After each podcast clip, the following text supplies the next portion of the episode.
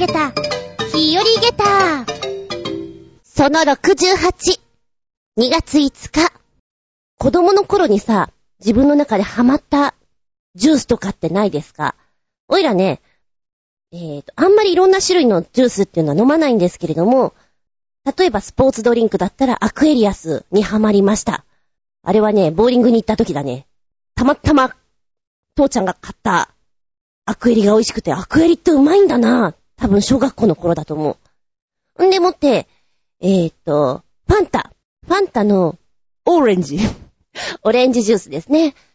だいたい子供の頃ってジュースイコールオレンジジュースみたいなのがあったので、それはすごい飲んでた印象があります。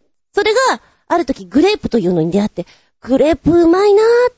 多分一番グレープが好きかも。で、今日スーパーでふっと見たら、マスカット売ってたんで、あ、なんか懐かしいな、買ってみようかなと思って買ったんですよ。懐かしの味のような。でも新鮮な味のような。うまいね、ファンタね。マスカット味。さっぱり爽やか。ご機嫌さん。グレープとかってちょっと甘さが強いんだよね。だから、大人向きでいいかななんて思っております。特に花粉症の人なんかスッキリしたい時期が増えてくるので、炭酸が増えてきます、私。あ太っちゃう。なんて思いながらも飲んじゃいます。あ太っちゃう。パンタの前はね、何が好きだったかっていうと、緑色のやつ。なんだっけあれ。いや、緑じゃないか。メロンイエローとか、だね。で、もっともっと子供の頃は、メロンソーダだ。子供の頃は特に、クリーム乗っけてのクリームソーダ、ハマったな。はい、そんな感じでしばしお付き合いくださいませ。お相手は私。先週、大好きなトンカツ屋さん、カウンターに座ってご機嫌で食べようと思っていたら、ご機嫌すぎてお口の中をやけどして今も痛い厚み純です。どうぞよろしくお願いします。この番組は、ちょあへよ .com のご協力へて放送しております。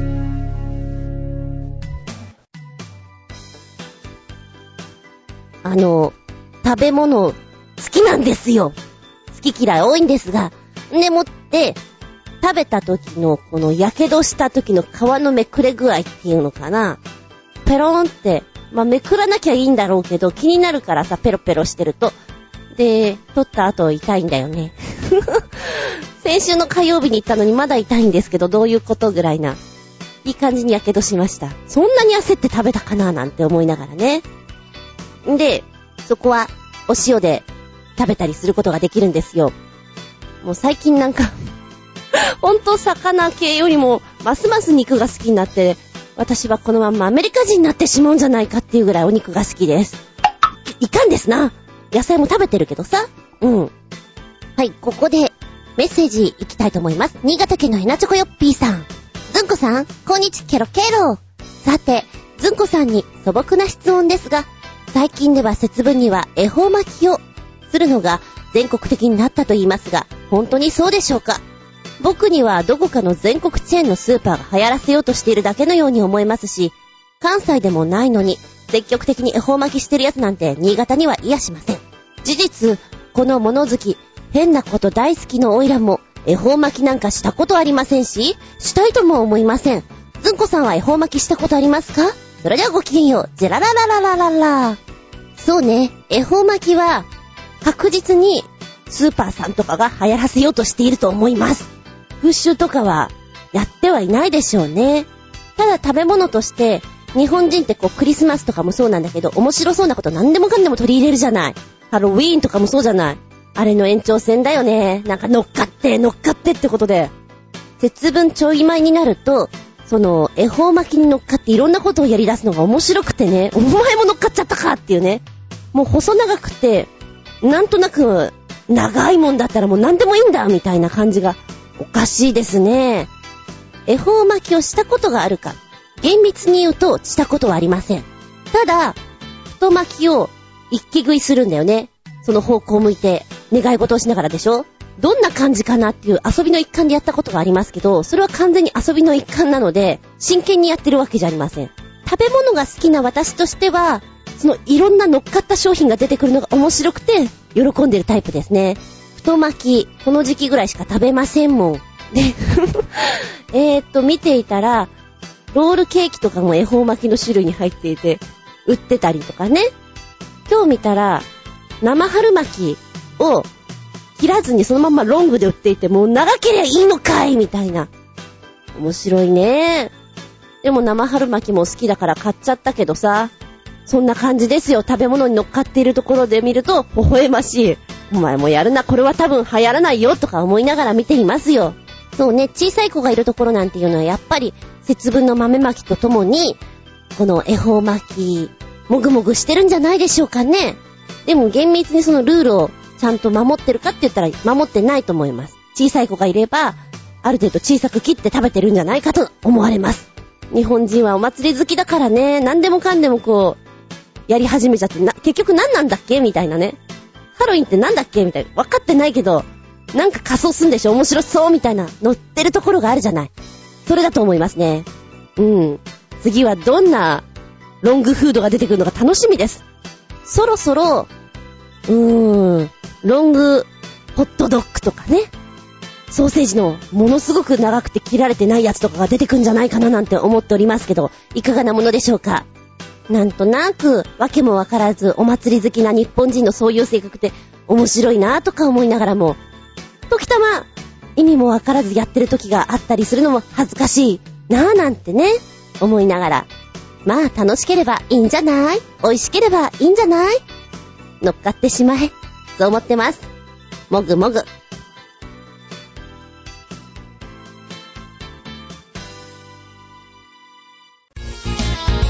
メッージタイム。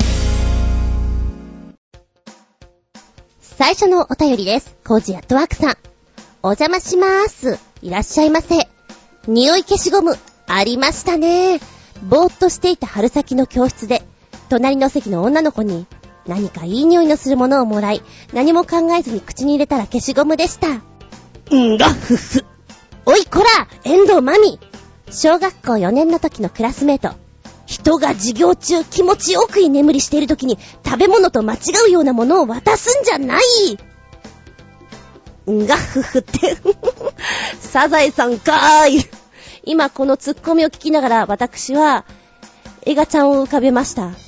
あの、コージアットワークさんがね、お前に物申すってこう、人差し指で遠藤まみさんを刺してる感じはい、妄想入りました。消しゴムか？多分、マミちゃんも、え、もぐもぐしちゃうの？って驚いたと思う。それ食べると思わないからねっていうのが 何の匂いだったのかな？コーラとか？あれはね、本当にね、お腹空いてくる3、4時間目とかは毒だよね。はい、ごちそうさまでした。和物で本作りに役立ちそうなものというと、小松左京の短編、夜が明けたらとかはどうでしょう？物語を引き締める不安と緊張感があり、あまりいじらなくてもすぐ朗読劇になっちゃいそうな作品です。確か、春日文庫から同名の短編集として出ていたはず。図書館に置いてあると思います。お試しください。へぇ、短編集か。いいですね。うん、読んでみます。ありがとうございます。あの、そう。雲の糸を課題でちょっと出す前に、まあ、朗読という段階でね、羅生門も出してみたんですよ。わかるだろうなと思って。案の定わかんなくてね。先生、都って何ですか？っていう質問とかがあったりして、で、サブの先生が、あのほら、都ってあの、ドラゴンボールとかに出てくるみたいな 説明をしていて、あ、そ、そ、そこか、落葉ってなんで、うーんと、それは町の名前で、みたいな。大きい町で、みたいな。東京みたいなもんで、みたいな。ごめん。やっぱ難しかったね。もっと簡単なのがいいんだ。ずんこ先生反省です。でも難しいの読んどいた方が絶対後で楽になるんだけどなぁ。なんてな。まあ、中学生レベルとかでは今私は持ってないんですけど、他の先生ね、ドミジュリとかやってたりする先生もいるので、いいなちょっと大人っぽいのやれて、なんて思ってますけどね。うんうんうん。ありがとうございます。小松左京さん、チェックしときます。図書館がちょっとね、近くなったんですよ。だから、仮に行きやすくなりました。はい、コージアットワークさん。その2、玉下駄反省文。お邪魔しまーす。はい、どうも。ネットでこんな反省文を見つけました。そっか、縦書きか。ポン。始末書とかでやってみればよかった。コージアットワーク。ということで、ここをポチッと押すとですね、ほう。えー、まパッと見は普通に反省文ですね。何気なく普通に反省文ですよ。えーと、下に注意書きで友達がスカートの長さで生徒指導に引っかかってしまって、反省文を書かされていた中で、反抗心に燃えていたということで、文末に縦読みを入れて提出したと書いてあるんですね。で、ざくっとこの長文がダーッと書かれてます、反省文の。で、一番最後のところ見ると、反省はしないって縦書きで読めるんですよね。これは頭がいい。おそらく先生は気づいていない。カートの長さで何を言うかとは思っちゃいますけどね、今時に。昔はね、なんか心の乱れとかなんとかって、やっぱそういうのってあったと思うんですけど、今、なーに？ナンセンスじゃない？なんて思ってしまいますけどね。だからこの人ね、すごく頭がいいんだと思います。うん、素敵です。はい、オイラのブログ、ズンコの独り言の方に、えー、コネタリンクの方で貼っときますから見てみてください。賢いですよ、これは。うん、反省はしない。まあ大人になったらルールは守らなきゃいけないと思うんですけど、このぐらいはいいと思います。その3、コージアットワークさん。玉げたショッピング、お邪魔しまーす。はい、いらっしゃいませ。ネットで見つけた逆三輪タイプのトライク。かっこいい。あー、でも、車庫証明。ゴジアットワーク。はい、どんなのかな？とポチッとした。アマゾン出てきたよ。うわこれは、かっこいい。わー。5点在庫ありって書いてある。買っちゃいなようん、なんだろうね、タイヤがすごく、がっつりしたワイルドな感じがまたいいですね。へー、G ホイールニューストライクっていうのかな？逆三輪 ATV トライクバギー 250cc オフロードブラックということで、これ楽しそうなんか二輪ってやっぱりさ、当たり前だけどタイヤが2つだから、バランスの乗り物で不安定じゃない？だけど3つあれば、そんなに自爆もしないし、安定してこう山とかも、ね、いい感じに走れそうで。小回りは効かないかな？でも、いいな。これ楽しそうだな。ね買ってよ。買ってよ、買ってよ。乗りに行くよ。これは三輪だから、ヘルメットはいらないんだよね。あれいらないんだよね。高速とかはどうなの？なんかちょっとその辺の詳しいことがわからないんですけど、あ、でも、全然バイクより安い。なんとお値段、29万8000まあ安いまあ安いわよこれは買った方がいいんじゃないですか？ねえ、コージアットワークさん。あの、買ったら教えてください。いつでも行きます。ずーずーしい。でも、乗ってみたいな、これな。あれ、探せばこれ乗れるとこあんのかな？体験的に。探してみよう。ありがとうございます。そうだ。サンタさんにお願いしなよ、毎日毎日。もしくは宝くじとかロットとかやってみたらどうだろうか。もうやってるのかもしれないけど。ね。もう一丁。玉げたショッピング、その2。中国の携帯が大変なことになっている件。お邪魔します。中国の携帯が大変なことになっているようです。欲しいかって言われると、うーん、うーん、うーん。コージアットワーク。めちゃくちゃ長考長考しすぎですよ、コージアットワークさん。さあ、どん。なのがはい、紹介のところに来ました。青春時代を思い出させてくれるラジカセ携帯。中国とん。でも携帯図鑑ということで、ラジカセ携帯なのほうほう。こちらの携帯はですね、ラジカセ携帯。もうそのまんまの通り、形がラジカセの形をしています。そもそも、今の10代、20代なんていうのは、ラジカセ自体を知らなかったりする方っているんでしょうね。うん、カセットテープを聞けるんだけども、カセットテープって何みたいな人もいるんだよね、きっとね。そうね、まあ音楽を聴くものだと思ってください。その、ラジカセ携帯というのは、ご年配者向けに作られたもので、ディスプレイの表示部分も大きく使いやすくなっています。で、やっぱり昔の人ってさ、ラジカセとかってちょっと思い入れとかあったりするから、懐かしいし使いやすいし、ラジカセだし、たまらんよねっていうことで中国では今、えー、何、数十機種類出てるそうなんです。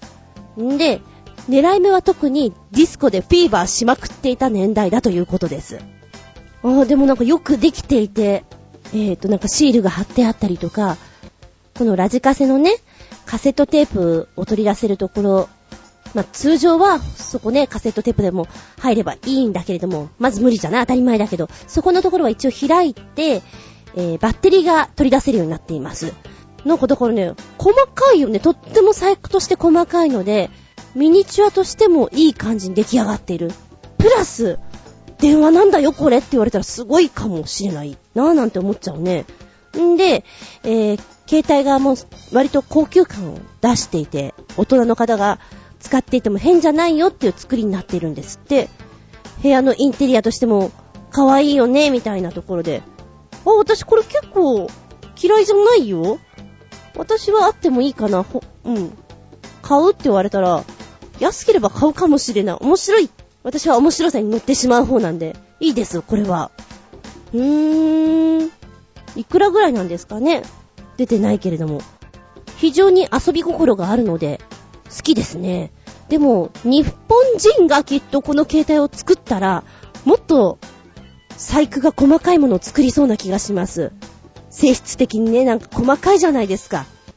だから日本人こういう遊びで取り入れて、何？レトロなものを再現して携帯にしてみたら面白いんじゃないかなって買うの私ぐらいなもん？いいけどなぁなんとなくなぁはい。メッセージありがとうございます。じゃあ中国風に、たしえ。たまげたショッピング3連発。肉球三昧の剣。お邪魔しまーす。はいはい、いらっしゃいませ。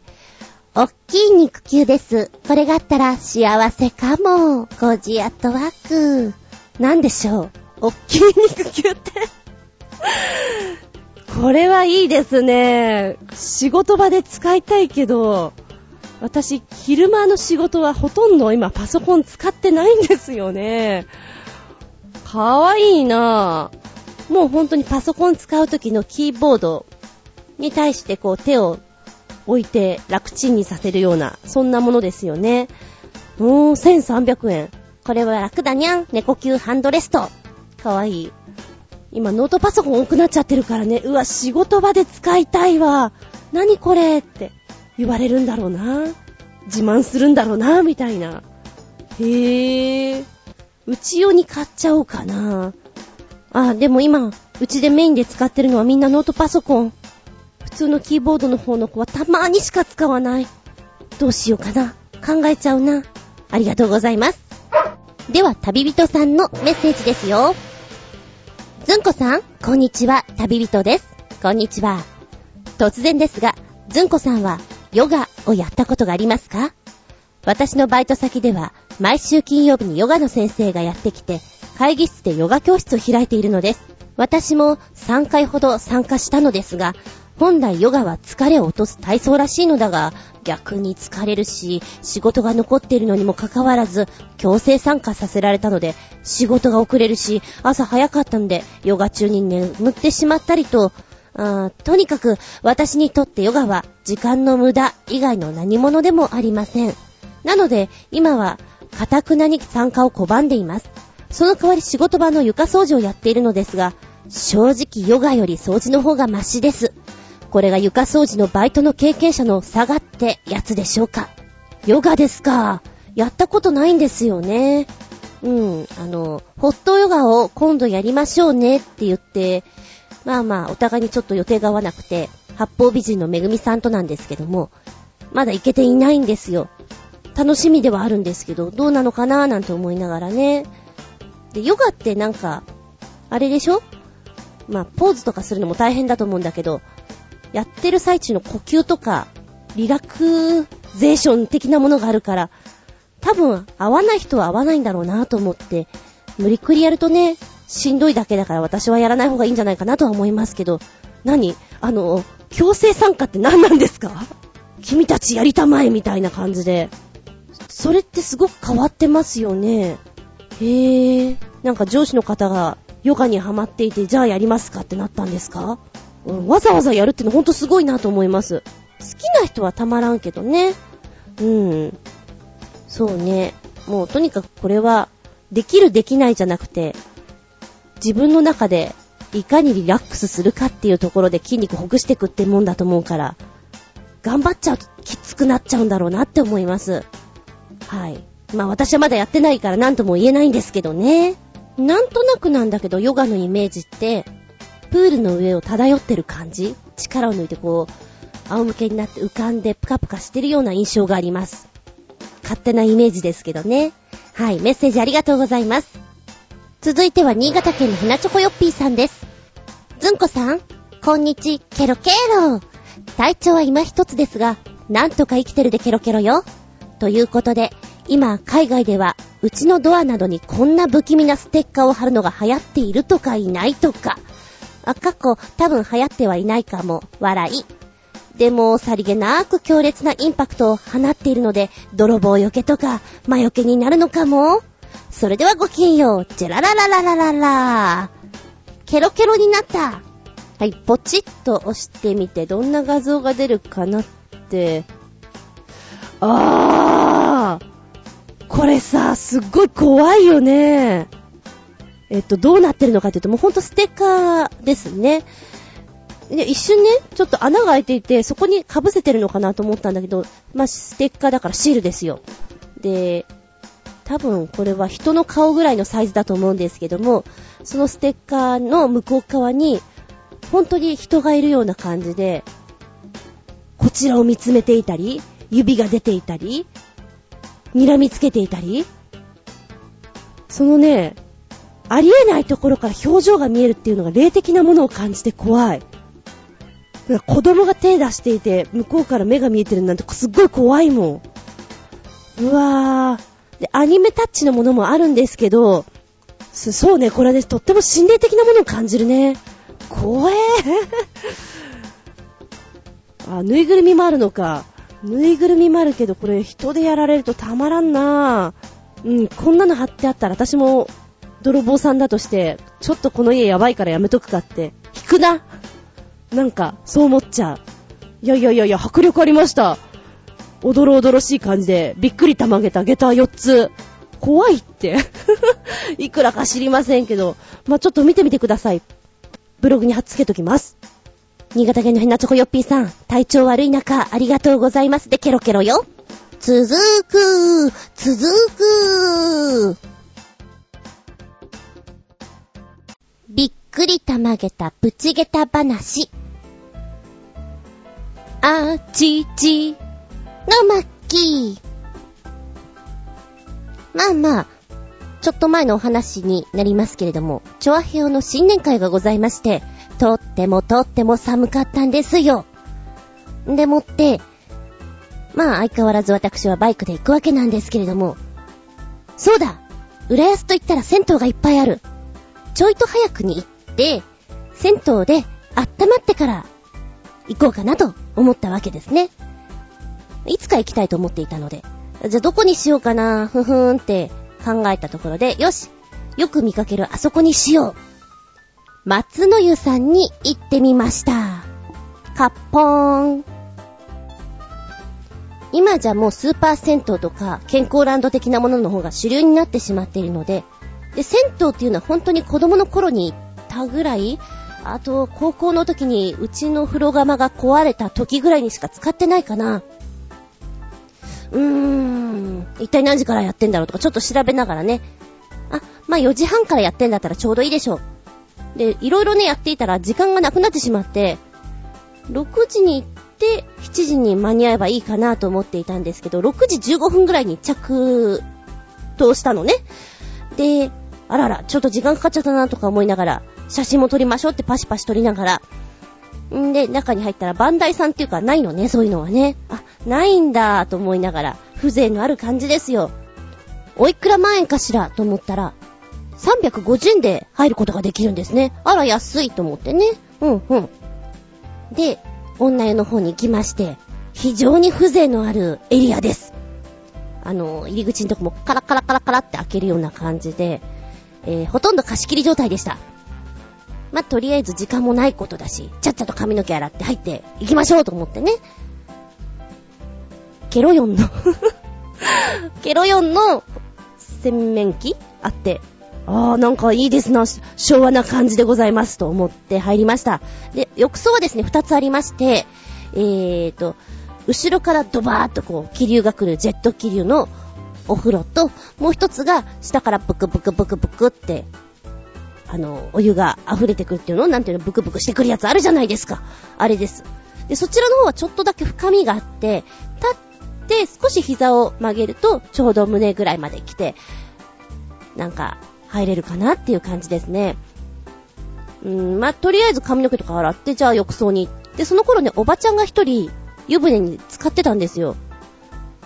えーと思ってね、えー、じゃあ私も入りましょうと思って、私が行った時にはもうおばちゃんちょっと出て、よ、あの、洗い場の方にいたんですけれども、さお風呂だと思ったら、お風呂、赤っぽい感じのお湯で、えー、この辺ってこういうお湯なのかななんて思いながらね。聞いたら、あの、今日はこういうお湯だって言ってます。二日間はこのお湯だって言ってますね。まあ、なんか日替わりみたいに変わるみたいなこと言ってましたけれども。で、えー、薬湯風呂だって言ってましたね。でも香りがそんなに薬っぽい感じではなかったです。色味だけが、うん、赤っぽい感じで。で、さあ入ろうと思ったらね、あーちーちー、あーちー、ゆだってるんだろうかっていうぐらい、熱いんですよお茶っていう感じで。いや、言わないけど、本当に熱くて、何？手を入れても、チャポンぐらいで、ヘイっていう感じで出すぐらいなんですよ。マジっすかと思って。で、そんなことをずっとやっていたらね、おばちゃんが、お姉ちゃんお姉ちゃん、あの、水出していいんだよ埋めていいからねって言われて、はぁとか思いながら、頑張ってたんですね。もう水ドバドバ出して今日暑いんだよって言われて、水ドバドバ出して、あとね、勢いだね。あの、1、2、3で入っちゃいな、肩まで。そしたらなんとかなるから、アドバイスをもらい、はぁ、あ、そうですね。っていうことで、おばちゃんがね、1、2、はいとか言ってくれるから、それに合わせて入ったんですよ。あ、入った入った、頑張った頑張ったなんて言われながら。あの、すっごく熱くて、何？浦安って熱いお湯なの？って思いながら、あの、温度計を見たらね、水を入れた段階で、44か3か、通常40度か41度だと思うんですよ。お風呂屋さんとかって。熱くね？と思って。で、後ろからジェット気流がドバドバ来ていて、この皮膚が、何？痛い？もう、もう出ようかな？みたいな感じですぐ出て、あの、ちょっと水で洗って、またすぐ戻ってっていう感じでやって、で、ブクブクの方はね、下から熱いのが体にボンボン当たってくるので、とてもじゃないけど入れないんですよ。皆さん強いわーとか思いながら、結局ね、お姉ちゃんお姉ちゃん、あの、一番端っこのあそこは、多分一番涼しいよっていうか、少し温度が緩いよって言われて、そこ、そこ行けばって言われて、そこの隅っこの方に、ちょこんって入りました。暑かった。多分ね、今まで感じたことのない暑さだった。それは私がバイクに乗っていて体が冷え切っていたというせいもあるんだろうけど、水を入れた段階であの暑さは信じられんかったわ。びっくりたまげた。下駄4つ。熱湯風呂ってこんな感じ？おそらくリアクション芸人だったらいいリアクション取ったんじゃないかな？っって思いました。でも銭湯って楽しいなぁ。カッポーン。メッセージ続き。新潟県のヘナチョコヨッピーさんから、ずんこさん、こんにちケロケロパート2ネットの記事でこんな間抜けな丼を見つけました。欲しいと思う人はたくさんいらっしゃるんでしょうね。それではごきげんよう。ジェララララララララさあ、どんな丼出てくるのかな？未だかつてない食器登場。スマートフォンラーメン丼え？これは一体、う、うん、あのー、確かに未だかつてないよね、これね。丼の脇んところに、スマホが取り付けられる丼。この丼のコンセプトは、ラーメンをすすりながらでも、スマホで動画を見たり、ウェブでチェックしたりっていうことがしやすいですよ。ただ、あの、ラーメンすすってるから汁がスマホにつくかもね、とは書いてある。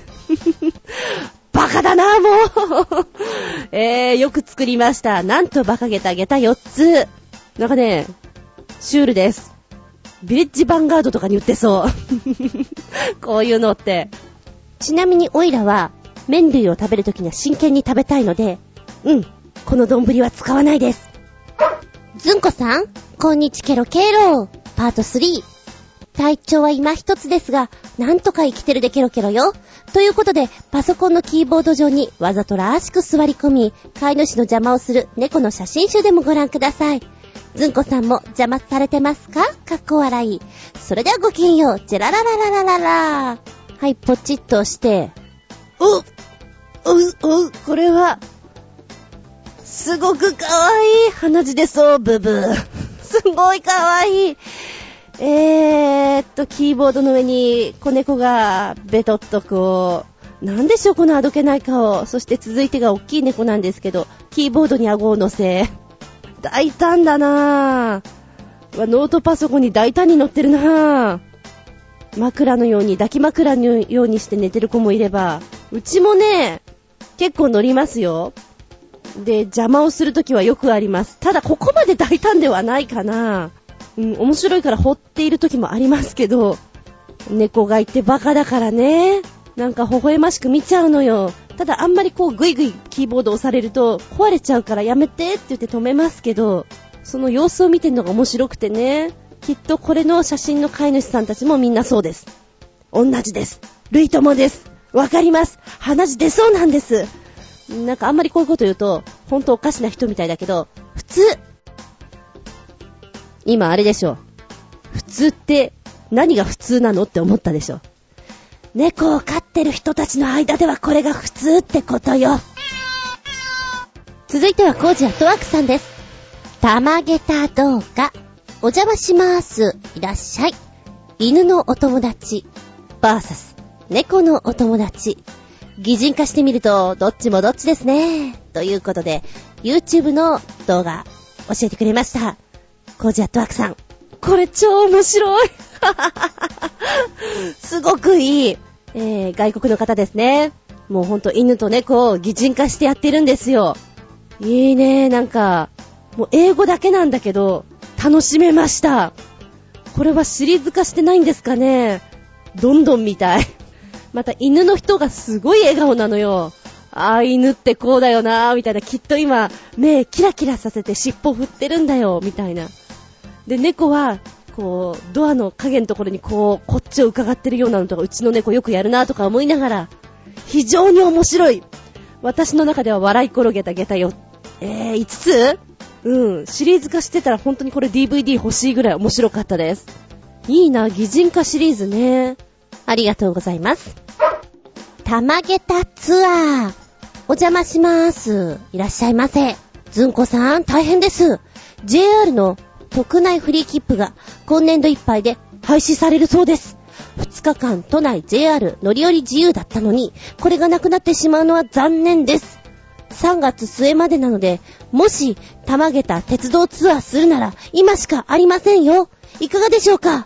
では、コージアットワーク。はーい、はいはい、先生、質問。たまげた、鉄道ツアーって何ですか？どんなことするんですか？どこに行くんですか？想像がつきません。たまげた鉄道ツアー。特内フリー切符ね。2日間乗れるんだ。あれだ。なんだかあの、ポケモンとかのスタンプラリーやってる人はこういうの買ってるんだ。なるほど。そしたら、フリー切符でなんとかなるもんね。で、週末土日狙ってそこで行ってるのかな？よくわからんが。うん。鉄道を使ってツアー。うわ、想像つかない。しかもと、どうしてくれよ。食べ物巡りツアーとか面白い博物館巡りツアーとか 浮かばないなぁ。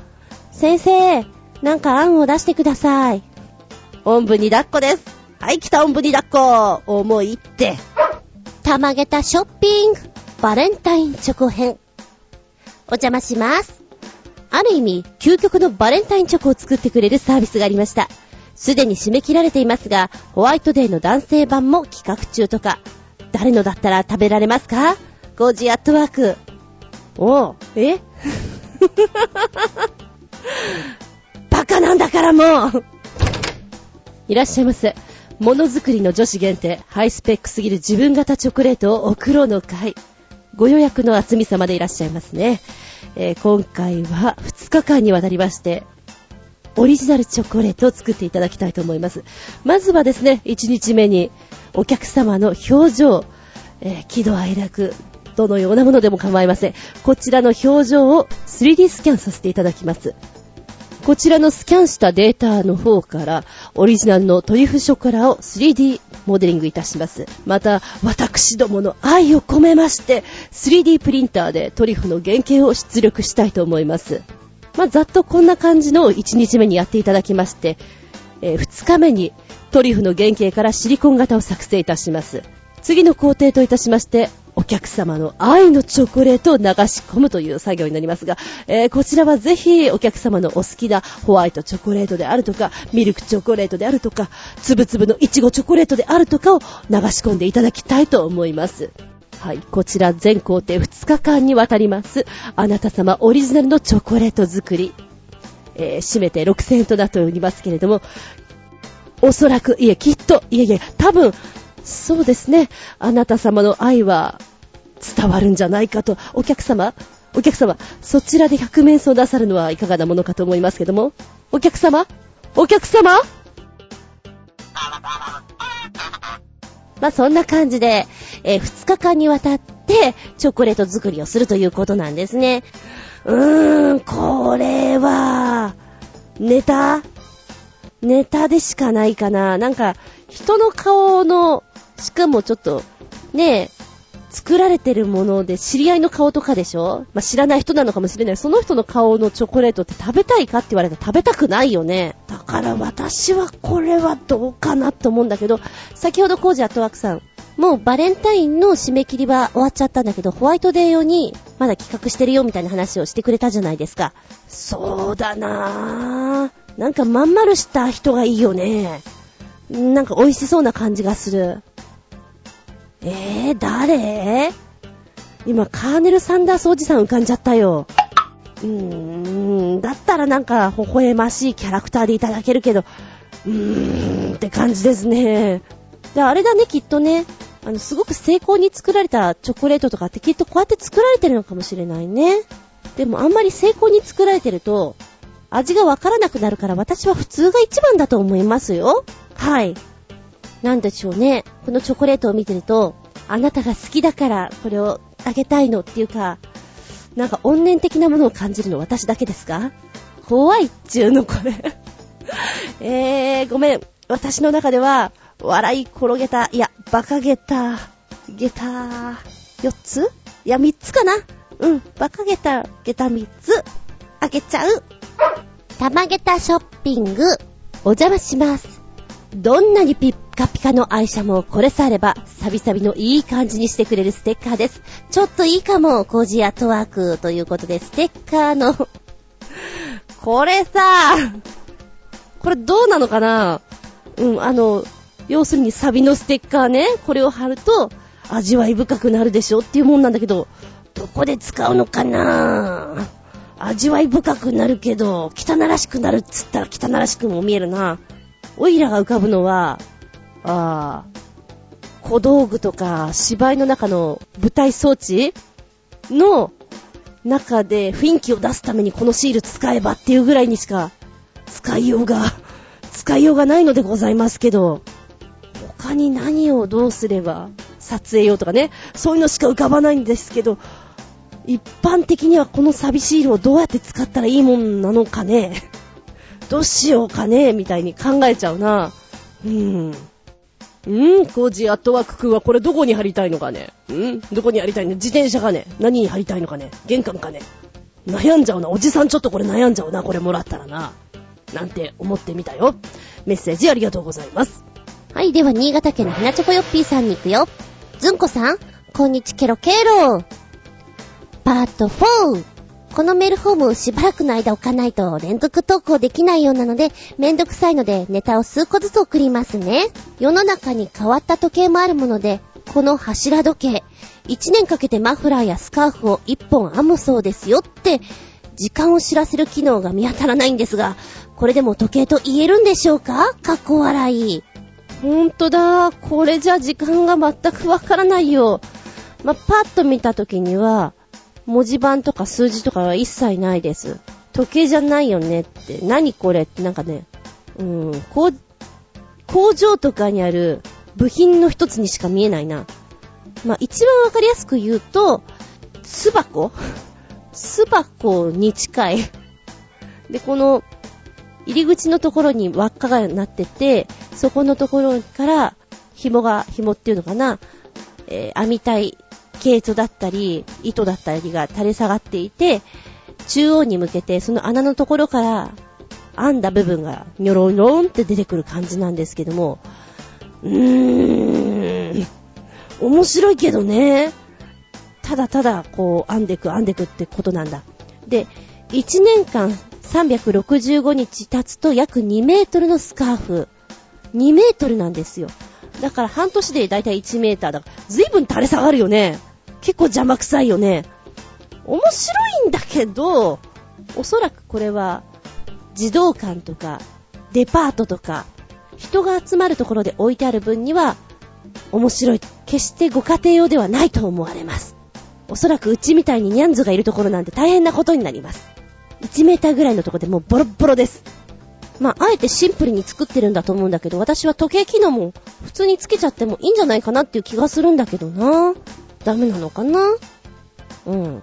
ちなみにこういう時計ってどんな人が考えるのかなと思ったんだけど、このからくり時計考案された方は、ノルウェーの女性デザイナーなんですって。へぇー、ふと思ったのかね。そうだ何か編めばいいんだわ。この長さで時を感じるのよって。その発想、糸おかし。パート5イギリスのイラストレーター、フィリップ・ブラックマンが制作しているテディベアのゾンビバージョンシリーズ。その名も、アンデッド・テッドシリーズがなかなかの人気のようで、これまでに発表したバージョンはすべて売り切れだとか。4000から8500円ほどで販売されているそうですが、ずんこさんは、このゾンビテディベア欲しいと思いますか？それではごきげんよう、ジェラララララララ。ゾンビテディベア、どんなのかな？ポチッとな。うーん。いらない。いらない、これいらない。怖え。ええー。なんでこんなリアルかな？これが人気なんだ。怖い。もっとね、なんでしょう、ゴスロリっぽい可愛い感じだと思ったら、怖いな、これ。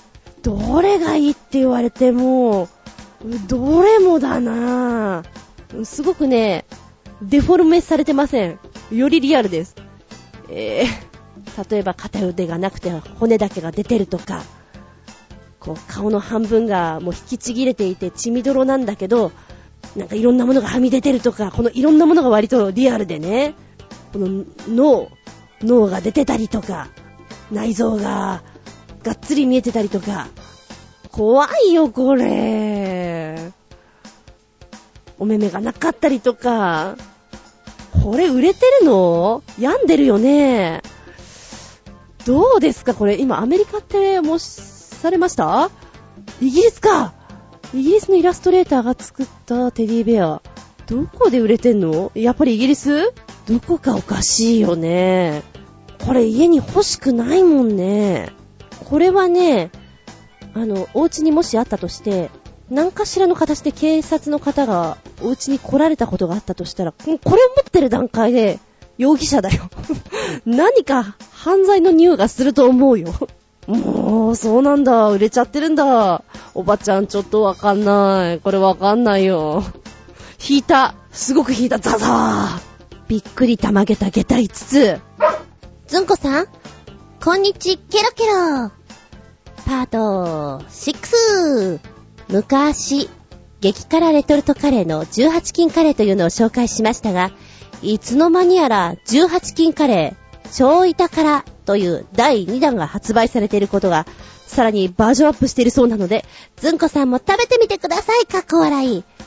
ついでに、世界一辛いピーナッツバターとか、買ったら後悔する激辛チリチョコレートの記事も貼り付けときます。それではごきげんよう、ジェラララララララ。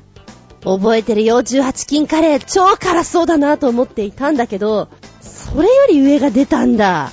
だってもうほんと18金カレーだけでも、色とか、やばそうな感じするのに、さらにプラスアルファでしょ？何を超えちゃってるのって感じがするんだけど、誰が食べるの？本当に。えー、この18金カレー、超板からには世界一辛いとされるバングラディッシュ産の赤唐辛子、ぶっとジョロキアが丸ごと1個入ってるそうです。入れすぎ えー、このぶっとジョロキアの辛さなんと100万1304スコビルだとか、あの辛さで有名なハバネロでさえ58万スコビル。このスコビルって何？辛さの単位？ええー、なんかね、数値だけを見ると、催涙スプレーとしても十分に利用できるんじゃないのっていう、なんか扱い変だよね。それも武器だよね。それが入っちゃってんでしょ？うわぁ。なんか生唾がすっごい出てくる。もし行くんだったら本当に、18金カレーだったら勇気を絞って、でも1箱1000円なんだよね。高いんだよね。で、この18金カレー、超板からは1箱1800円。1800円でさ、た、高い上になんかあんまり食べられないもの買うのって物悲しくない？もう少しお安ければな、チャレンジするのにって思っちゃうんだけどなうわぁ。えー、ネットで買ってくださいみたいに書いたんだけども、唯一、まあ、昨年の夏ぐらいらしいんですが、四谷のマルショー総本店では売っていたそうです。近いんだけど 近いなぁ。昼間行ってるところからとっても近いなぁ。だから、サンミュージックとか、オータプロの近くなので、もしよかったらその辺プラプラしてみたらなんて書いてあるんだけど、それもありだけど、安かったらなぁ。あ、でも18金カレー止まりだよ。お腹痛くなりそう。で、こちらのピーナッツバターの方もなんかね、辛いピーナッツバターってのも想像できないんだけど、ピーナッツバターってすごく甘いものじゃん。っていうのは間違ってますか？私間違ってますか？えーと、これに、買ったら後悔するピーナッツバターっていう、もう命名されているんですね。で、こちらは、チリペッパーが入ってございまして、ハバネロエキスをプラスしまして、1200万スコビルという驚異の辛さを誇ってございます。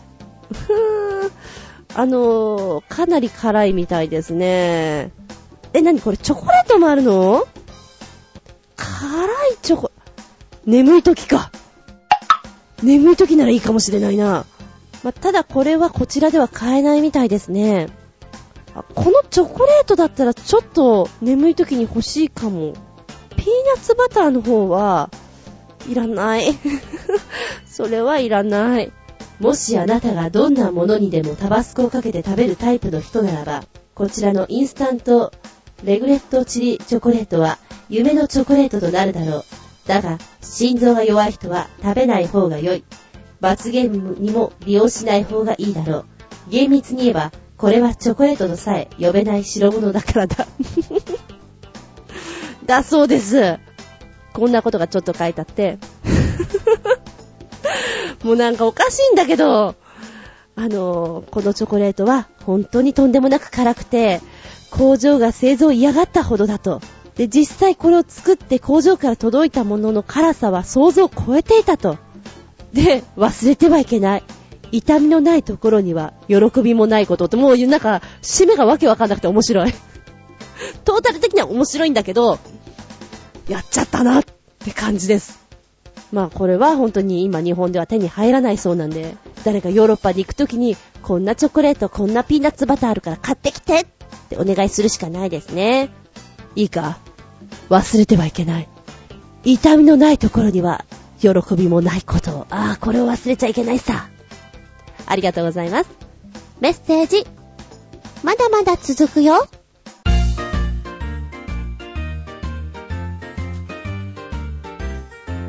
チョアヘオ新年会で使わせていただきましたのが、浦安にあります旬の食卓福屋でございます。とってもお魚の美味しいお店でございました。刺身がね、分厚くてとろーりでうまうまでした。マグロの釜焼き。スパイシーで、え、これすっごいねっていうドカンとした出方。嬉しいですね。なんでしょう、釜焼きとかって、ちょいちょい飲みながら、ほじほじほじほじ、ほっくりほっくりやりながら食べられるのがいいですね。私が、お、これすごいなと思ったのは、ハマグリとほうれん草のバター炒め煮。これがね、非常に、見た目的にも、え、なんなの？このスープはっていう感じで出されてきて、ほうれん草も美味しいし、バターの香りがたまらんでしたね。ラストに出てくる焼きおにぎり、ボリューミーでお腹いっぱいになります。ここ、焼酎の種類が豊富ですわ。今、メニューの焼酎一覧をざっと見ていたんですけども、気がつかなかった。あの時は飲み放題とかだったから、ここ、森蔵さんいるし、ちゃんと魔王とかもある。なかなか置いてないところが多いので、うんうんうん。お、佐藤、佐藤もあるよ。すごいね。焼酎しっかり揃えている感じです。焼酎好きの人、行ってみたらいかがでしょうか。浦安にあります。福屋。こちら、徒歩3分ぐらいで駅から行けますから、浦安で飲みたいなと思ったらぜひご利用くださいませ。電話番号は047-354-5202。047-354-5202になります。ランチもやってますよ。ディナーは24時までです。お休み月曜日気をつけて。福屋にぜひいらっしゃいませ。メッセージの続き。ゴジアトワクさんから、たまげたアート。お邪魔します。いらっしゃい。まずは掲載されている画像をご覧ください。実はこれ、鉛筆画です。イギリスのハイパーリアルアーティスト、ポール・カッテンが鉛筆で描いた細密画は写真にしか見えません。うわ、たまげた近くで見てみたいなでは、ゴジアットワーク。ということで、ここをポチッと押すとですね、細密画がドーンと出てくるわけですね。はい、来ました。はい。これは、写真です。嘘。look like photos って書いてあるから、写真のようなってことですもんね。おー、すごいよね。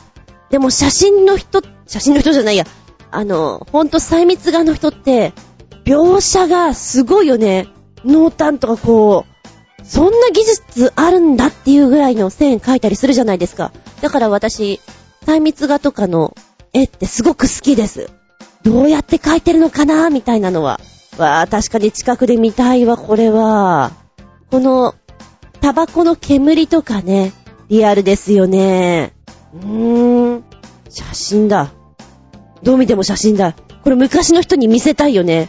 ブラボーです。びっくりたまげた、下駄、5つ、リンゴン。うん、色鉛筆とかね、普通の鉛筆のあの線の柔らかさっていうのは本当に好きです。見てて飽きないなーって思いますね。自分でお絵描きするときも、なんか色鉛筆とかで描くの好きでしたもん。ふんわり仕上がります。みたいなね。なんか憧れたな。色鉛筆でさ、12色、24色ってこう増えてくじゃない。ものすごい、パッカーンって開けるような、ほら、ケースに入ってる色鉛筆、あれ憧れたな。こんな色絶対使わないよねっていうようなやつとか欲しかったですもん。影とかつけたりするのに楽しいだろうななんて高校の頃とかはね、結構絵描きにハマっていた時期があるので、好きでしたね。はい、ありがとうございます。たまげた動画。お邪魔します。はい、どうも。子犬にミルクをあげてみたら、猫でも回るかなゴジアットワーク。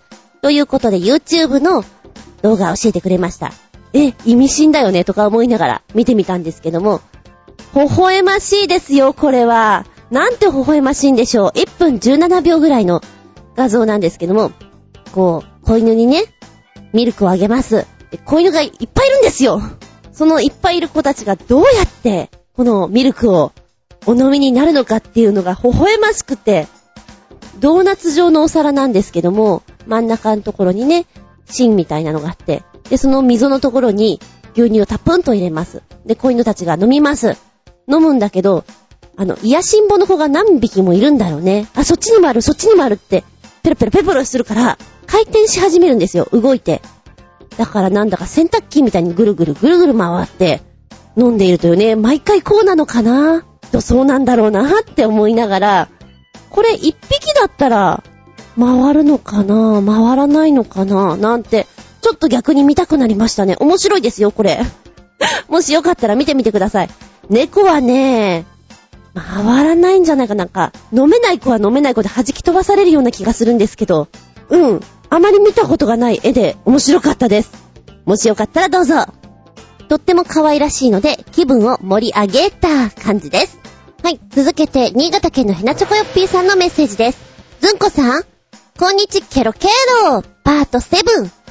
前回のテーマ、真新しいカレンダーと手帳について、体調不良につき全く答えられなかったので、ここで答えるでケロケロ。僕の好きなカレンダーは、スカートめくりカレンダーでケロケロ。かっこ笑い。それではごきげんよう、ジェラララララララつうことで、スカートめくりカレンダー。おや、そっちに行ったのかと思ってポチッと押したらですね、へぇー、こんなのあるんですか。ビレッジヴァンガードさんでまんま出しているスカートめくりカレンダー2013年。まさにこれは、うん、制服っぽい感じですね。ハイソックスの女の子。で、えー、下半身部分だけです。で、膝ぐらいのスカート、ひだスカート。だからほんと制服っぽく見えるんですけども、これをカレンダーになっていて、月が変わると、スカートをペロンってめくる。と、下の部分のところに、カレンダーが出てくると。不思議だな、これなんかな。毎月毎月めくってくんだ。で、これ一番最後はね、2013年12月が終わるとどうなるか。スカートが最後の一枚ペロンとめくったら何が見えますか？何が見えますか？おパンツでーす。色は？白でーす。そんな感じで、2013年12月が終わると彼女との距離が一気に縮まりますって書いてあって、これ息子の部屋とかにあったらちょっとお母さん心配だよね。あんた大丈夫？みたいな。面白いけど大丈夫？うーん。面白いけどね。なんか、最後のところが そう来たかって感じだね。また、おパンツの色が真っ白っていうのが純な感じでいいのかもしれません。はい。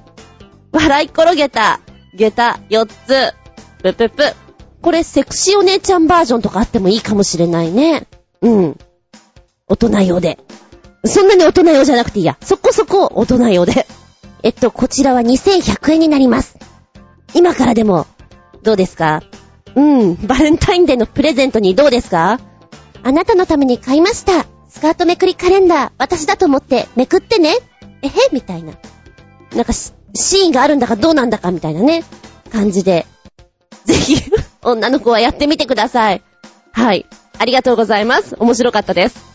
はい、そして、マキさんからのメッセージ。タイトル、うわー、いちごびっくりマーク。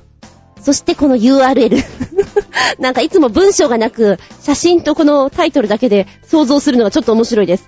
ポチッと押すとね、おー。これは気持ち悪いでございますね。確かに、うわー、いちごっていう印象。いちごのつぶつぶが発芽するとどうなるか知ってましたか？この、えー、写真がですね、いちごのつぶつぶってあるじゃないですか。あのつぶつぶが成長しちゃった感じ？だから、いちごじゃないよね、もうすでに。姿が。気持ち悪い こう、ぷよんとした果肉のとこに、緑の子が、え、これどのぐらいだろう？ずいぶん髪の毛伸びましたって感じで出てきてるので、持ち悪いよ。えー、ちなみにこのつぶつぶは種と思われがちだす、なんですけども、それぞれが果実であって、種はその中にあるということなんですね。こうしたものをイチゴ浄化というそうです。えー、イチゴってそうなんすか？何にも考えてなかったです。なんかイチゴはそのまんま、こう、あのブツブツも 含めて、イチゴさんっていう印象があるので、何にも考えてなかったけど、そっか、種とかそういうのあるんだもんね。うん。えー、っと、普通イチゴの種と呼んでいる小さなブツブツ？つぶつぶ？あれは、草加という果肉のない果実だそうで、その中にイチゴの本当の種があるそうです。普段美味しく食べてる赤い部分は硬くが大きくなったもので、もともと硬くは額、花の冠、おしべ、おしべ等をつける台でクッションの役割を担ってるそうなんです。なんだか、あれだな、理科の実験とかでそんなの習った気がするけど、全くもって私の脳裏からそんなものは、忘却の彼方にポーンと行ってしまったんで、ああ、そうなんだ、と、お勉強しております。いちごね。そっか、じゃあ時間が経って取られないいちごはこういう風になってくんだね。気持ち悪いな。えー、私の中でちょっと不気味だなという印象を受けました。はい。一個勉強になりました。マキさん。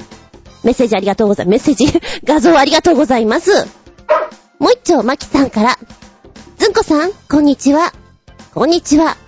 先日、私は面白い検定を受けてきました。その名も、不思議の国のアリス検定というものです。子供の頃から不思議の国のアリスが好きだったので、ネットでこのテストをやるというのを聞いて、思わず受けてしまいました。問題が結構面白くって、ちょっとだけ添付します。もしよかったら笑ってみてください。巻き。ということで、面白い検定あるんだね。不思議の国のアリス検定。全80問で、白うさぎ級試験。試験時間は50分ということで、結構しっかりした時間でやるんですね。うん。マークシート。確かに添付してもらった写真の問題が面白いです。例えばこんなの。じゃじゃん。問題。自分が同い年の誰かに変わってしまったのではないかと思ったアリス。さて、一体誰になってしまったと思ったでしょうか ?1 番、エイダ。2番、ケイト。3番、メーベル。さあ、答えは？チクタクチクタクチクタクチクタク。正解は、メーベル。3番。問題。じゃじゃん。お茶会の合間に寝てしまった山根を起こすために、帽子屋は何をしたでしょうか ?1 番。山根の足元で、わっと大声を出した。2番。山根が座っている椅子を倒した。3番。山根の鼻に熱い紅茶を注いだ。さあ、どれ？チクタクチクタクチクタクチクタクチクタク。正解は3番。山根の鼻に熱い紅茶を注いだってひどい。ひどいよ。なんか昔の芸人みたいだよ。おい。ラスト問題。じゃじゃん。陪審員たちが裁判が終わるまでに忘れてしまうといけないからという理由で裁判が始まりもしないうちに石板に書いていたことは何でしょうか ?1 番、今日の日付。2番、自分の名前。3番、刑罰の内容。チクタクチクタクチクタクチクタクチクタク。正解は、2番、自分の名前。ということで、全80問こんな感じで、まあ、アリスの本をよく読んでる人だったらわかるでしょうねっていう内容のものらしいんですけども、難しいものもあれば、私は子供の頃、小学校の頃とかにやっぱりアリスを読んだことはあるけれども、記憶の、なんつうの、いろんなものがちょっとぐちゃぐちゃしてるところがあって、ああ、そんなのあったかななんて思いながらね、読ませていただきました。面白いです、これ。アリス検定。へえ。なんかね、女王様とか楽しいよね。ちょん切ってしまい首を。白バラを赤に塗るとか。なんかそういう出来事がすごくおかしいなと思って読ませていただきました。検定か。ちょっと懐かしい。なんかね、そういう時期もありましたから。はい、ありがとうございます、マキさん。きっと合格してますね。そうですね。またその話を聞けたらいいなと思います。メッセージ、もりもりたくさんありがとうございます。なるべくね、全部読めるようにしていきたいと思うんで、頑張りますよ。でもその分長くなりますよ。ついてこーい。え、今年も？今年もだよ。はい。お便りの方は、チョアヘオ、お便りホームの方からメッセージホーム飛んでいただきますか、もしくは、チョアヘオパーソナリティのブログあります。こちらの方に記事アップしますので、ここにコメントを残していただく。はたまた、私のブログ、ズンコの独り言の方にメールフォームくっつけてありますから、そこに飛んでいただきますか、同じように記事アップしてますので、そこにコメントを残していただく。えー、めんどくせーっていう方は、直接のメールアドレスありますから、こちらに、もう、好きなことを書いて送ってください。全部小文字です。geta アンダーバー zun アットマーク yahoo.co.jp geta アンダーバー zun アットマーク yahoo.co.jp ゲタズン、ゲタズンと覚えていただけたらいいかな？はい、メッセージ、皆様からのびっくりたまげた？メール、笑い転げた？馬鹿げた？何でもお待ちしております。ありがとうございます。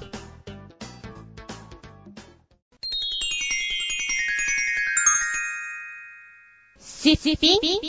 アウトタイム。はい、今回のテーマは、白いおまんまの最強お供。あなたの好きな漬物ベスト3ということでお届けしたいと思います。でもこんなこと言う割には、お家にいつも漬物があるかって言われたら別にないんですけれども、飲み屋さん行った時は漬物を頼みますよね。盛り合わせ。焼肉とか行った時も、キムチとか、白いおまんまに似合うものは頼みますよ。前にもお話ししたかなえーと、芝居でツアーで回ってる時、ホテルの朝食ついてること多いじゃないですか。で、そこの朝食食べていて、印象残ってるのは京都のホテルなんですけれども、朝、ま今日漬け、有名ですよね。あの、通常は朝食バイキングってほら、鮭とか納豆とかスクランブルエッグとかそういう、まあまあオーソドックスなものが多かったりするところを、そういうのもありますよ。あるんだけど、千枚漬けとか、あの、水ナスとか、もう、お漬物のコーナーが半端なく多くて、違う意味でテンション上がるわって思ったね。これはなんか、それだけタッパーに詰めて夜飲みたいね。お茶漬けにしたいねって思ったぐらい。そんなこともありました。子供の頃は基本的にたくあんが好きでした。黄色いやつ。たくあん。あの、鰹節とか入ってなくて普通のね。根元あの、スライスした、ちょっと醤油味が濃いやつが好きでした。で、うちの前に、えー、住んでる方がね、よくお裾分けでべったら漬けというのをよくくれたんですけど、あんまりべったら漬けのね、甘い感じがあるじゃないですか。あの甘さよりもしょっぱい味の強いたくあんとかのが好きだったなっていう印象がありますね。うん。どうも味が濃いのが好きなので、甘っぽいよりはパンチの効いてる味の方が好きでした。じゃあ早くもメッセージいっちゃうよ。マキさんです。お漬物ベスト3ということですけども、うーん、ナス、キュウリ、みょうがのしば漬け？と、バンギクが好きですね。あれ ?4 つある。じゃあ、4つってことで。あらま、ベスト4になっちゃいましたね。そんなこともあります。どうしても、何？このナスとキュウリは同じ位置に書いてあることは、同率1位ってことなんですかね。わかるよね？そういうのもね。どうしても君たちはセットでいなきゃダメだよっていう。でもね、みょうがのしば漬けっていうのも食べたことない。みょうがが苦手でね。あれ大人の味だよね。なんか美味しさがわからなくて。私の知り合いは、みょうがの味噌汁が好きなんだって。で、実家に帰るとみょうがの味噌汁ばっかり食べるから、タカちゃんが帰ってくるとみょうがばっかだねっていつも言われるっていうのを言ってたんですって。みょうがはね、味噌汁に入ってたら悲しくなるね。えー、なんかあの、苦いんじゃないんだけど、な、なんだろ、草、青臭い？大人の味だよね。ごめん、私の中ではあれは食べられない子だな。まだパクチーの方がいいか、え、パクチーも悲しいけど。はい。それから、バンギクっていうのも私食べたことないです。どこの食べ物かも、どんなものかもわかりません。えー、バンギク調べました。山形のものなんですね。晩秋に咲く菊の花に、春から秋までの山菜、野菜10種類を刻んで1年間塩漬けして寝かせ、さらに梅酢と焼酎で丁寧に作り上げたお漬物。菊のお漬物。全く想像つきません。ちょっと鼻臭いじゃないけど、これこそやっぱりちょっと独特のお味のような気がします。私が思うに、マキさんの味覚は随分大人だなと 思いました。へぇ。でもなんか見た目に、あれだな、キュウリのキュウちゃんみたいな色合いをしてるな。まあ、菊がそういう色合いになってるんだと思うんだけど、お茶漬けとか、おにぎりとかにしたらすごい綺麗な色になりそうな感じがします。はい、ありがとうございます。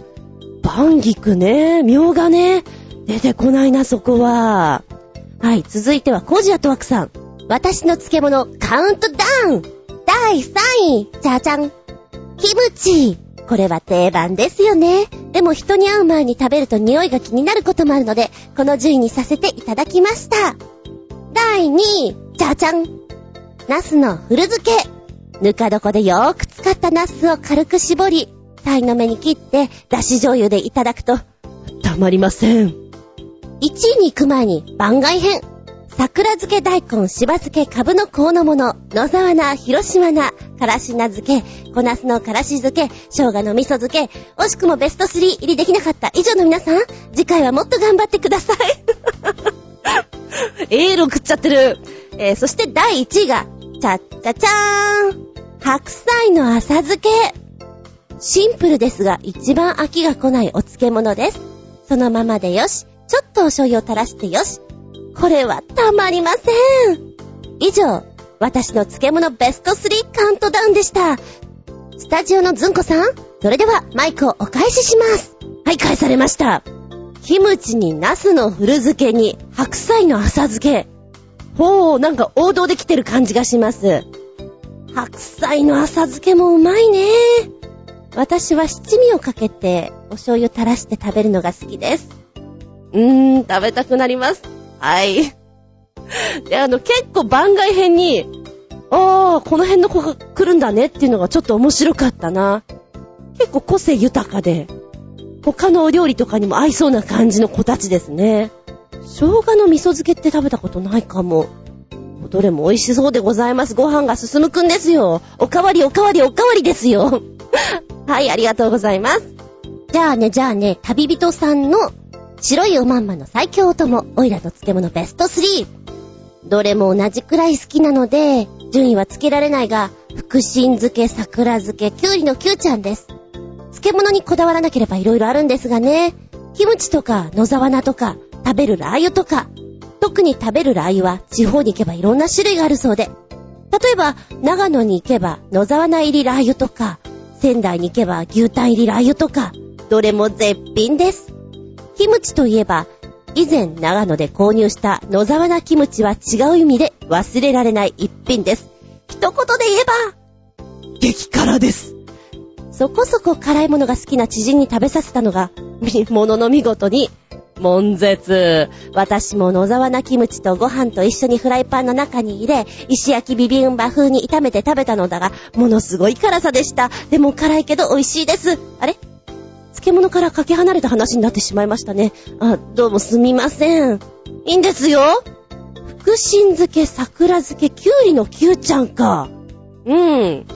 割と甘い系って感じですね。こう、ちょっと汁がさ、捨てるのもったいないっていうくらい、甘みのある子たちですね。あ、全然キムチの小沢菜も OK なんですよ。漬物というジャンルで言っていただいて。葉っぱもの。キムチ野沢菜も最強だからなぁ。野沢菜をこうちょっと広げてさ、ご飯に巻いて、あの、炊きたてのご飯と、ふわっといただくのはもう、本当に絶品ですよね。野沢菜って作った人偉いなと思います。で、キムチも、お口がくちゃくなっちゃうんですが、後でフリスクとかで頑張ったりなんかして疲れた時にはキムチだよねキムチは本当に味がはっきりしてればしてるほど、喜びの前です。で、爆弾とか言われるさ、海鮮とかが入ってるようなキムチもあるじゃない。ああいう子よりも、私は割とシンプルな白菜なら白菜だけっていう味の子の方が好きですね。なんかあんまり混ぜられると嫌。まろやかになるとも言いますけどね。とんがった味よりも深みのある。甘いんだけど後から辛みのある子が好きです。ああ、福神漬けはやっぱり、男の方好きですよね。聞くと、カレーには福神漬け。福神漬けを食べたいからカレーライスを頼むみたいな話も聞いたことあります。あ、桜漬け。お弁当に入ってる印象です。ちょっと甘くて箸休めみたいなね。美味しい。ありがとうございます。なんか、ラー油も食べたくなっちゃったよ。あと、野沢菜キムチ、買いたくなりました。ではでは、新潟県のヘナチョコヨッピーさんはというと、白いおまんまの最強友、おいらの漬物ベスト 3! 3位、しば漬け。2位、バチャボチャの蜂蜜梅干し。1位、白菜の浅漬けに、桃屋のキムチの素を絡める。かっこ、発酵した白菜キムチとかは嫌いですが、白菜の浅漬けに、桃屋のキムチの素は絶品です。え、絶品なの？桃屋のキムチの素買ったことがない。あと気になるのがこの2位のバチャボチャの蜂蜜梅干し。これは、こういう商品名ですか？今ちょっと調べたらね、出てこなかったんですよ。蜂蜜梅干しの中の、何、バチャボチャっていうなんかあるんですかね？でも、梅干し自体が好きなんで、こういう商品があるんだっていうと、なんか買いたくなるね。うん。どんな味がするんだろうとか、甘酸っぱい感じとか、いろいろちょっと想像すると唾が、唾がまた出てきちゃうよ。しば漬けはね、お弁当箱に、隅っこにしば漬けがいると嬉しいです。で、しば漬けのちょっとあのピンクがかったのがご飯に映っていて、それが美味しいです。なんか梅干しもそうなんだけど、梅干しの味がちょっと染みついたご飯が好きです。うまうまです。では、ナッチンさん。漬物じゃなきゃダメなの？うーん、やっぱ日本人なら梅干しだろう、かっこ笑い。あれも漬物になるのかな？一応漬けてるしね。あとはこの季節なら白菜漬けかな。葉の部分を広げて、ご飯を包んで食べるのが好きだった。私の姉が。あー、しば漬けもいいよね。しその風味がね。大人になってからぬか漬けも好きになったな。自分じゃ漬けないけど、あと、千枚漬けとか美味しいよね、今日漬物。でもやっぱ、白いご飯のお供は、佃煮がいいわ。え？えって書いてある。佃煮か。なるほど、ありがとうございます。しば漬け人気強いね。それから白菜も。千枚漬け。千枚漬けってお高い印象だけども、あんまりこうバリバリ食べてる記憶がなかったな。ぬか漬けも味がしっかりしてるのとか美味しいなーって思いますね。お店とかで出されるのは。ベスト3って言われると結構きついんだけども、三強は、ナス、キュウリ、白菜なんだよね、私の中で。この三強がいれば、まあとりあえず安心かなって気がするんだけど、漬物盛り合わせでこの子たちのみっていうのは定番すぎてつまらないかなと思うんですね。なので、そこで行くと、あー、誰かいなくなるって言ったら誰がいいかなキュウリかなキュウリうまいけどな。キュウリを切って、山芋のお漬物とか好きです。シャクシャクシャクシャクってあの、歯応えがたまりません。そうすると彩り的にちょっと綺麗かななんて思ったりしますけれども、ま定番で言ったら私の中のね、山芋、山芋、白菜、ナスの順番だな。で、他にも好きな子、野沢菜も好きだし、キムチも好きなんだけど、漬物盛り合わせということで、考えると、ちょっと君たちは、個性が強いから、ちょっとよそに避けとこうねっていう、なんかソロで頑張っとこうって感じ。うん。あとね、えっ、ー、と、大根をかつらむきにして皮をちょっと筋入れてあげて、味ぽんでちょこっとだけつけて、それをお漬物のようにして貧乏漬けして食べることが好きでしたね。パリッパリしていて。なんかいくらでも作れてしまう、その 大根のお漬物は。うーん、唐辛子をちょっと多めにしたりね、してやりましたけどね。ご飯が進むくん。別格で、生姜が好きです。本当に生姜が好きで、あれは多分、もう別枠だね。なんかそんな別枠がいくつかな。なんかソロで頑張ってほしいのが、キムチとか、そういうな、白菜じゃないや、えー、野沢菜とか、あの子たちで、別格に生姜がいて、さらに同じような別格で梅干しがいます。あの子たちはちょっと別なんだよねっていう、うん、大事にしたいんだよね、みたいな感じです。はい。無償に食べたくなる子がいます。しその水漬け。炊きたてのご飯にしその水漬けをブワッとこう入れて、おにぎり作った。まだ熱々のものを頬張ると、なんてことでしょう。いくらでも食べられてしまいますっていうぐらい、本当に美味しい。ただ、しその水漬けって塩分が非常に多いような気がして、喉カラッカラになりますけどね。あれは最強です。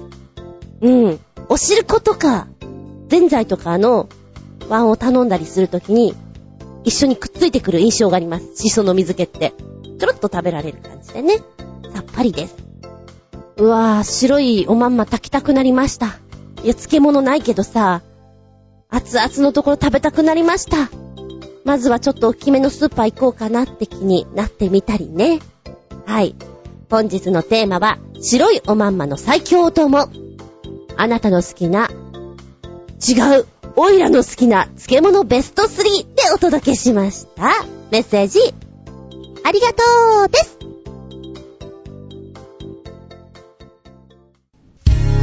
この番組は、チョアヘオ .com のご協力へて放送しております。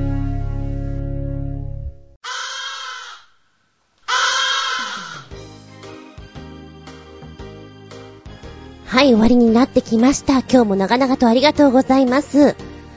次回はですね、2月19日、下駄69でお聞きいただきたく思います。テーマはね、うー、どうしよう。すっごい考えちゃうんだけど、まあ、こっちにしとこう。定番お鍋、変わったお鍋。ということでお届けしたいと思います。また食べ物？とか思わないで。えーとね、この間、金曜日にですね、うん、学生の頃の友達と会ったんですよ。てか、呼び出したんですよ。面白い鍋があるから食べに行こうって言って、何鍋か。レモン鍋でございます。なんかね、メディアがちょっと流行らせようとしてるんじゃないかなっていう印象を受けたんですけれども、ラジオで聞いて、あと、花丸とかでもなんか放映したらしきんですね。でもまだ世間にそんなに出てなくてっていう感じで。あ、じゃあ、どんな感じか。でもレモンでしょ？とか思いながらね。で、お店が2つあったんです。行けそうなところが。どっちがいいかなってこう評価とか食べログとかのを見てると、誰もいいこと書いてないんですよ。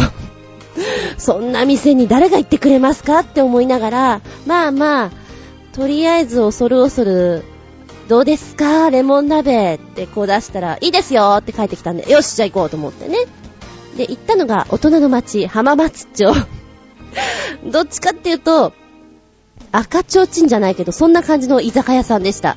で、そちらのレモン鍋なんですけれども、豚肉と白菜のミルフィーユ仕立て。で、これがイベリコ豚なんですね。で、そこにレモンを入れてグツグツしてお食べくださいっていうものなんですよ。面白い。で、行きましてですね、レモン鍋、広島産のレモンなんです。だから農薬とか使ってないんで皮ごと食べられるんですね。で、レモンってさ、そういう評価を見てると、えぐみ出てるよねって、どこが美味しいの？別に、レモン食べなくてもいいよねっていう評価が本当に多かったんです。まあ、それもあってか、そこの店は皮を、もう一応取ってありまして、皮は皮で置いてあるんです。だから入れたかったら入れてくださいみたいな感じで、薬味のように置いてあるんですね。で、鍋来ました。で、レモン入れました。食べ時がわからない これいつ食べていいの？みたいな。いつ煮えたの？みたいな。まあ、レモンはそのまんまでも食べられますよね。だから、わかった。私はもう、煮込みすぎてえぐみが出るっていうのをいっぱい読んできたから、じゃあ今すぐ食べるっていうことで、割とすぐめに入れていただきました。で、レモンがね、1個分？え、な、何個分入ってんだろう？まあ、そんなに入ってないと思うんですよ。多分1個分ぐらいだと思うんですね。でもその1個分で、ものすごい鍋が酸っぱくなるんだなと思って、さっぱりなんだけど酸っぱさがやっぱり残る。で、私は梅干しが好きなので OK なんですけど、梅干しが苦手な酸っぱいのが苦手な人はこの鍋いけないのかなって思いましたね。で、それを食べた時に、あ、これって梅干しに近いなっていうのは本当に思いました。汁物に梅干しを入れてちょっとお粥とか食べた感じ？お口の中に酸味がふわっと広がるあの雰囲気に似てるなって。で、あ、食べられるよ、食べてごらんって言って、あの、後輩たちにもね、言って、あの、他の子は、ね、これレモン食べていいんすか？って。レモン出すもの、出し？出しなの？とか言って。私は一応そのレモンは食べられるっていう情報を得てるから、レモンも一緒に食べてましたけど、後輩は出してました、律儀に。レモンは出しだけ、つって。で、まあ、そこをお好きになさっていいと思います。で、皮が、ピールがね、あるので、これを入れたらやっぱり風味とか違うんだろうなと思って入れました。で、入れることによってさらにレモン臭がすごいふわーっと広がってくるんだけど、レモンのその皮の苦味がぐっと増してくるので、皮を入れたらさっさと食えって思いましたね。で、一応ね、えー、このレモン鍋のレシピっていうのがネットとかにも出てるので、まあやりたい人はやってみてもいいかもしれないんですけど、なんだろう、タイミング的なものでお店でやった方がいいかなっていうのはちょっと私、それで思って外でやったんですよ。これは意外とありかなって。うん。で、締めがですね、何がいいんだろう。お店の人に聞いたら何が合いますか？お店の人が声小さくてさ、はい？と聞こえなくて、声出せやって本当に思ったのね。で、あの、一応後輩たちも芝居やってたから、ふんふんって聞いてんだけど、もう私がイライラしちゃってる。結局なんて言ってたの？って言ったら、あ、なんか、うどんと雑炊がいいらしいですよ、みたいなこと言ってて、あ、そうなんだ。で、何入れる？別に何でもいいよ。私本当に何でもよかったんですよ。うどんがいいよって言われたんだったら、うどん入れちゃおうかなと思うんですけど、一人の子がね、リゾットいいんじゃないですかって。なんか、雑炊とリゾットとうどんとラーメンとってこういくつかあった中で、多分これ、卵よりもチーズの方が合いますよって言ってくれて、よし、じゃあその話に乗ったリゾットで行こうっていうことでリゾットにしまして、えー、作ってもらいました。大正解レモン鍋のリゼ、リゼットじゃない。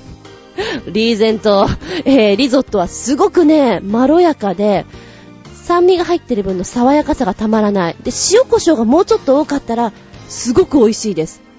とろけるチーズがたまりません。これはね、すごくありだなと思った。レモン鍋、ネーミングもびっくりたまげただけど、そのお味もたまげた。